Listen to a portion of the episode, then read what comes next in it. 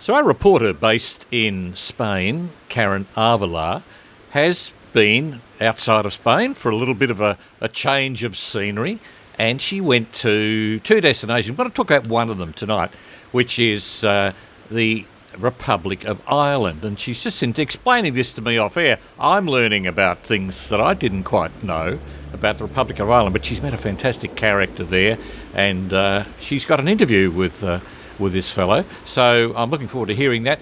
Karin, um, your decision to go to, to Ireland was, well, how, how would you explain it? It wasn't something you, you spent hours sweating over, was it? Not at all. I would actually say it was uh, rather spontaneous, somewhat of a last minute decision. Um, as you mentioned, because I was heading north anyway uh, to get out of the Spanish heat, I decided to extend my stay and I sort of threw a dart at the map of Ireland and looked for something that was a, a location that was cost effective. I found the village of Omeath and looked around that area, did a little bit of research, and uh, it looked idyllic and uh, too good to be true. So I decided to give it a chance. So you flew into what Dublin or so? Where did you fly into? I flew into Dublin and then I took two buses up to Omeath. It was okay. rather straightforward to get to. Many hours a bus trip? Not at all. It was actually a total of about two to two and a half hours. Okay. That's all good. Tell the audience how you managed to find the interesting character that you've come up with over there.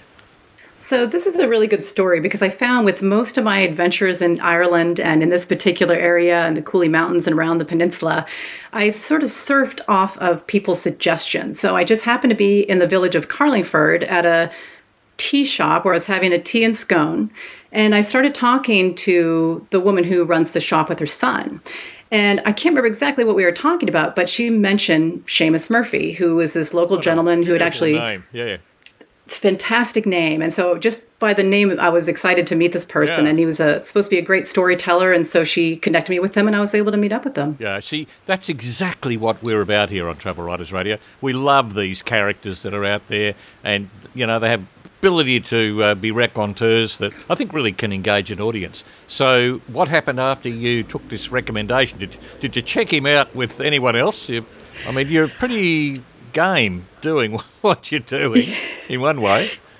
Yeah, I felt there's a lot of hospitality and warmth in Ireland. So I, I really felt immediately very comfortable there and very trusting of the people I was meeting. And, and, everybody in these villages, everybody knows each other. So there's also sort of that safety net. So I did mention him when I went to a pub in the village of Omeath down the road. I mentioned it to some of the uh, local patrons there that I was speaking with. And they also, you know, validated, uh, you know, who he was. That's and I decided to, I'm a little bit of a risk taker as well. So I, I was, you know, ready to meet him in, in, in, either case. How did you find the fellow? What, what were the, what were the instructions? Did, was it like a treasure hunt to find him?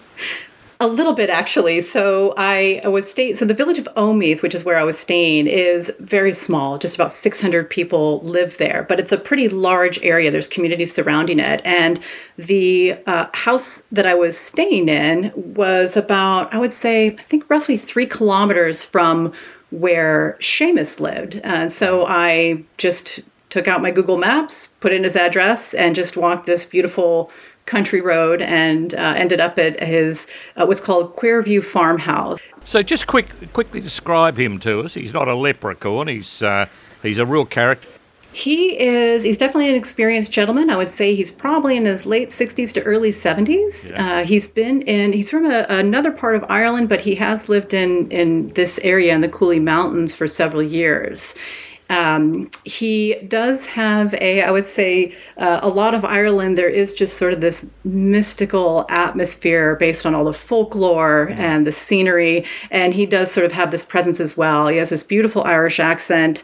Um, he has a lot of, I would say, a lot of wisdom, but a lot of historical information as well. So, so speaking with him was just a pleasure, and, and he had a very nice. Uh, uh, warm and uh, enchanting presence. Okay, well, let's hear him. I'm here with Seamus Murphy at the Quarvue Farmhouse. Seamus is a retired journalist, did some work in Scandinavia as well as Dublin. He's more recently known as the History Hill Walker here in the Cooley Mountains in the northeast corner of the Republic of Ireland. So thank you so much for having me here at Quarvue, Seamus. Uh, if you could take a minute and just let us know uh, where you're from and how you got here and what inspired you to become the History Hill Walker. Uh, I grew up about seven or eight kilometres from here, uh, on the other side of the Cooley Mountains, on the County Armagh side. So coming here was coming home. I bought this house almost 25 years ago, specifically because it's uh, a, in a corner of the Cooley Mountains and it's looking down upon Carlingford Lough. Thank you. Um, we had talked earlier about some of the trails here, and I've done a little bit of hiking myself since I've been here the last week or so. What I've noticed here in this region is that there's a lot more than what meets the eye. Um, we were talking earlier about the Cadger's Pad. I know this is a, a notable, remarkable trail for some of the historical aspects, uh, in addition to the leisure aspects. So, can you tell us a little bit more about uh, Cadger's Pad? Well, I uh, think I can claim to have re- resurrected the, the Cadger's Pad. This was a route where the herring girls from Omeath carried fish to market in Dundalk across the Cooley Mountains. The story was fairly well known when I was a child, but the fishing in the lough died out in the 1870s, so the notion of the path itself got a bit lost. But I found the route marked upon old maps from the 1850s. And we began taking walks up there 10, 15 years ago so we could follow in the footsteps of the herring girls. There are parts of the path that's tricky. What we've done since then is marked it with fence posts so that people can find the zigzags among the rocks and get over the ridge safely. And I'm very glad to see that the most recently published map of the Cooley Mountains actually includes the Cadger's Pad on it. That's uh, that's fantastic. It's, it's absolutely remarkable. Um, when we were talking earlier, you'd also mentioned uh, some of the details about what these women were were carrying, but also the distance that they were going. Um, so, can you tell us a little bit more about uh, some of those details that made these women notable? As far as we know, this tradition went on for several centuries until uh, the you know the until the, the herring stocks died out in Carlingford. We think they carried two stone to three stone of fish uh, a piece. That's you know maybe five, six, seven kilos wrapped in seaweed to keep it uh, fresh. They carried them in baskets that were roped to their backs and they had to walk an hour up onto the ridge, uh, an hour down the other side. They were probably walking for three hours before we think they sold their fish to fish merchants on the other uh, side of the mountain and walked back. Uh, uh, we know some of the places where they rested. We know our big flat rock where they used to play cards. Uh, and we we think they may have had a bottle of illicit whiskey buried in the bank there for a little sip. So we know we know a little bit of their lives. These were usually young women, fifteen to twenty five, uh, about that age. A few lads with them to to keep them safe. Uh, but this this story sparks the imagination of people. People love this walk because of the image. We even have a photograph of the very last of the Cadgers, Annie Flynn, 1889. I can see the appeal of uh, taking small flask or bottle of whiskey out, especially in the wintertime, probably help keep them warm. Yes. And I think it's always it's always exciting to hear about women playing such a strong role in helping with the economy, but also with some of that more active active involvement with carrying goods across a train. And this trail goes not quite to Dundalk, but close by.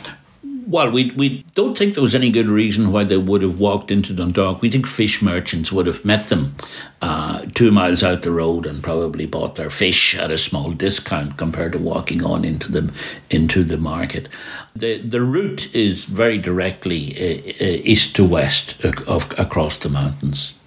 It might actually be a, a, more interesting route. I've been I took the bus from Dundalk to, to here to Omeath and, and not quite as interesting or as exciting as going over the over the mountains. So the other pathway that you had told me about that I find that's that's interesting and also important to understand, especially from the historical context, but also because this is something that people who are coming to the area could also walk along and, and see uh, the beautiful countryside here, but also just understanding a little bit more about the history here, was the road to the Long Woman's Grave and how that was, how and why that was developed. The road across the Long Woman's Grave to Glenmore was built 1847 48 as a government funded relief work to provide employment for people affected by the potato blight in the Great Famine. We think that 2,000 people at least probably worked on that road uh, and it kept them alive. Uh, before that, there simply was no road through that part of the mountains. We're very lucky now that we have a whole mountain range where it's almost impossible to get more than a mile from a public road. That's great because it makes it uh, a little less difficult to get lost. Even walking around the trails here from the last week or so, and the trails above Carlingford further south here, it's you could see that it's it's a little difficult to it's difficult to get lost. I think it, it is, but there's a there's an important thing about hill walking in Ireland that people need to realise. Our mountains aren't very high. Our highest mountain's not much over a thousand meters. The danger in Ireland doesn't come from the height of the mountains. It comes from the changeability of the weather. Okay. Uh, the it is possible to get all four seasons in the space of about two hours in some of our mountains. I've seen it happen. So uh, mist comes down very quickly, uh, and you do need to watch out for that and watch your weather forecasts. That was actually one of the things I was going to ask if because given in Ireland it rains frequently, which is part of why you get such green, lush natural beauty.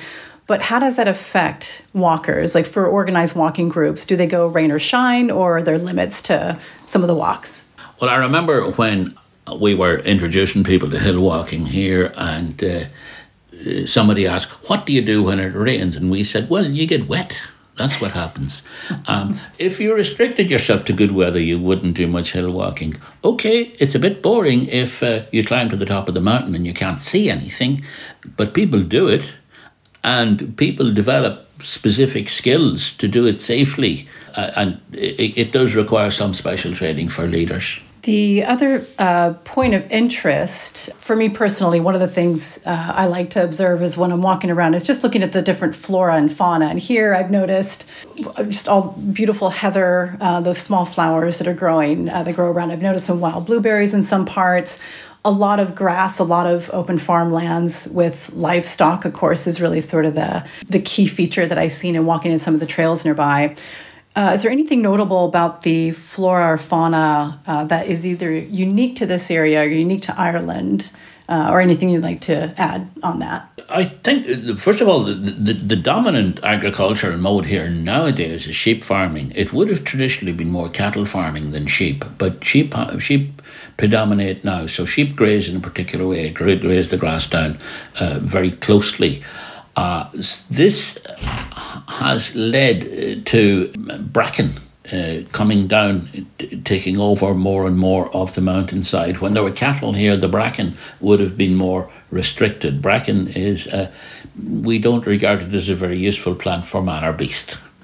But the, the heather is beautiful. At in particularly, it's absolutely spectacular towards the end of August when the whole mountain turns a sort of uh, uh dark blue, um, and it, it, can indeed it can indeed be lovely. But uh, uh, we we have lots of interesting little flowers. We have one that grows in the uplands I simply love. It's called Tormentil. It's a little four leafed yellow flower, which I hope to show you later. And it gets its name from the fact that the Romans made tea with it as a cure for toothache. Brilliant. Um, the you mentioned that it, it, the livestock has moved more from cattle to sheep. Was there anything that created that shift? I I think that the they land is fairly marginal in quality here in the mountains.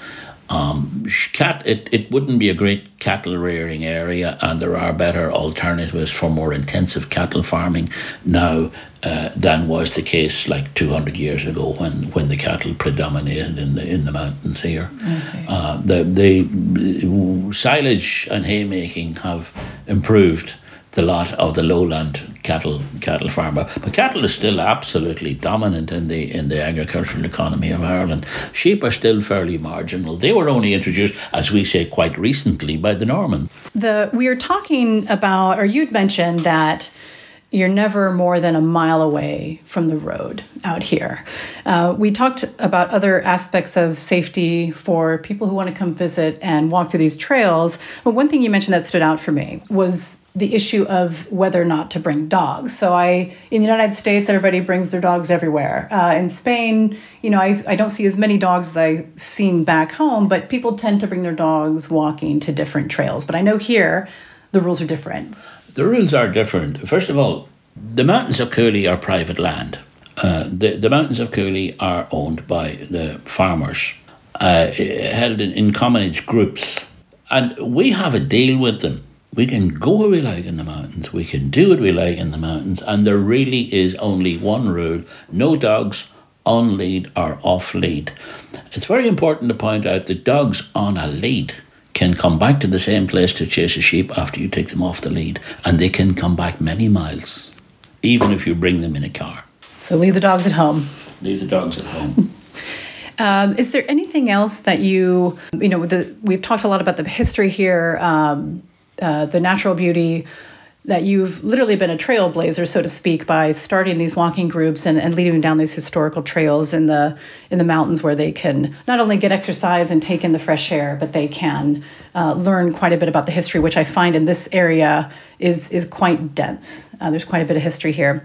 Is there anything else that you would recommend for visitors who are coming through to go for a hike or uh, any other uh, aspect of travel that might be appealing in this region? Well, I think that, first of all, it's possible simply to land into the Cooley Mountains, park your car, and go for a walk. Uh, as long as the mist isn't actually down, you'll be safe, you'll be welcome. You don't have to make elaborate preparations. Now, you know, don't go up in a pair of runners. Um, get a pair of boots, uh, we would advise you, and take a stick uh, and remember that from uh, although our mountains are very safe, just remember this one little fact. Nobody ever gets hurt much going up a mountain. 80 to 90% of accidents happen coming down. Good advice. So the stick is for walking, not for warding off some no, beast no, of sorts. It's for taking the pressure off your knees. because believe me, I, I, your knees will not last forever.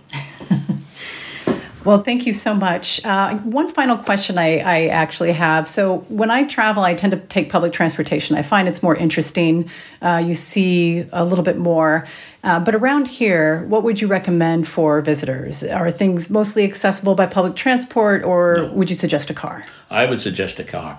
Uh, uh, things are not accessible by public transport to any significant degree. Public transport doesn't really go anywhere near the mountains. Anyhow, public transport follows the coastal routes, uh, and there are just not enough buses per day to make it very, very useful.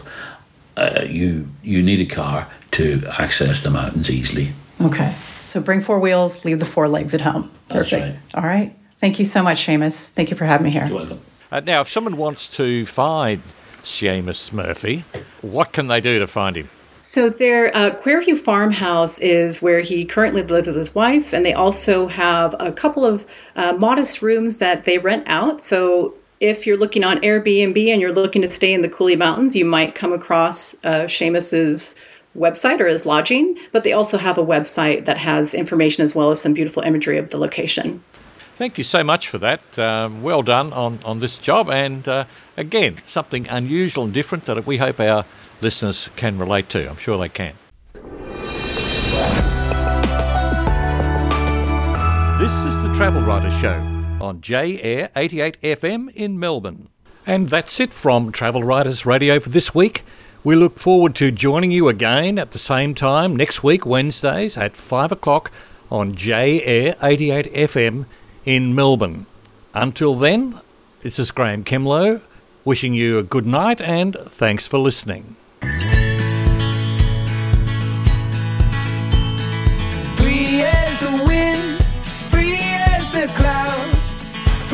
a song when you sing it out loud. There ain't no stopping or slowing down. Yeah, Let's be wild and free. We are the wild, we are the free And our fire burns eternally. We'll travel far, far as the eyes can see. We are the wild and free.